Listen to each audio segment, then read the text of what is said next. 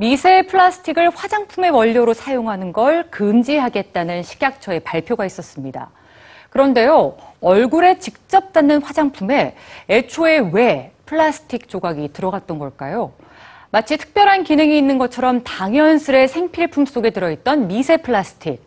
오늘 뉴스지에선 우리의 욕실과 주방에서 출발해 다시 식탁으로 귀환하는 미세 플라스틱의 위험한 여정을 확인해 보시죠.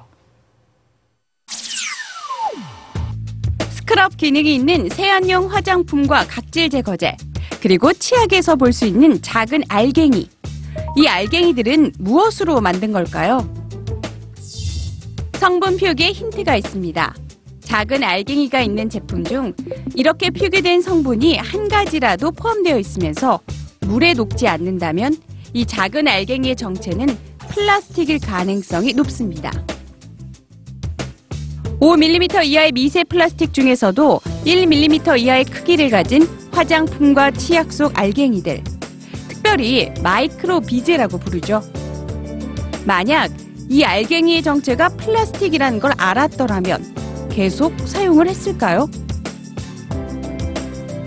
마이크로비즈가 포함된 제품은 세면대를 떠나 위험한 여행을 떠납니다. 크기가 너무 작은 탓에 하수 여과 장치를 그대로 통과, 그대로 바다로 흘러 들어가죠. 플라스틱이라는 특성 때문에 썩지도 않을 뿐더러 각종 유해 물질도 흡수합니다. 바닷속 마이크로비즈는 해양 생태계 먹이 사슬을 거쳐 다시 우리의 밥상 위로 귀환하기도 합니다. 그런데 왜 몸에 직접 사용하는 제품에 플라스틱 알갱이가 들어가기 시작한 걸까요?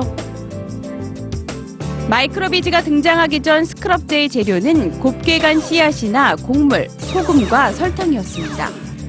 그러나 마이크로비즈의 등장에 천연 재료들은 점차 사라지기 시작했죠.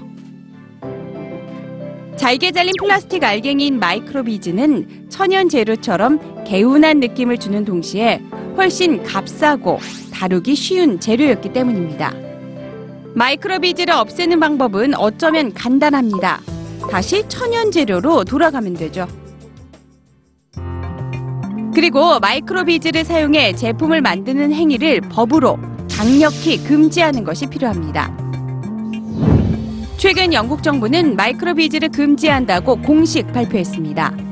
미국과 프랑스도 규제 법안을 통과시켰고 캐나다와 호주, 대만도 마이크로비즈 규제를 적극 검토하고 있죠.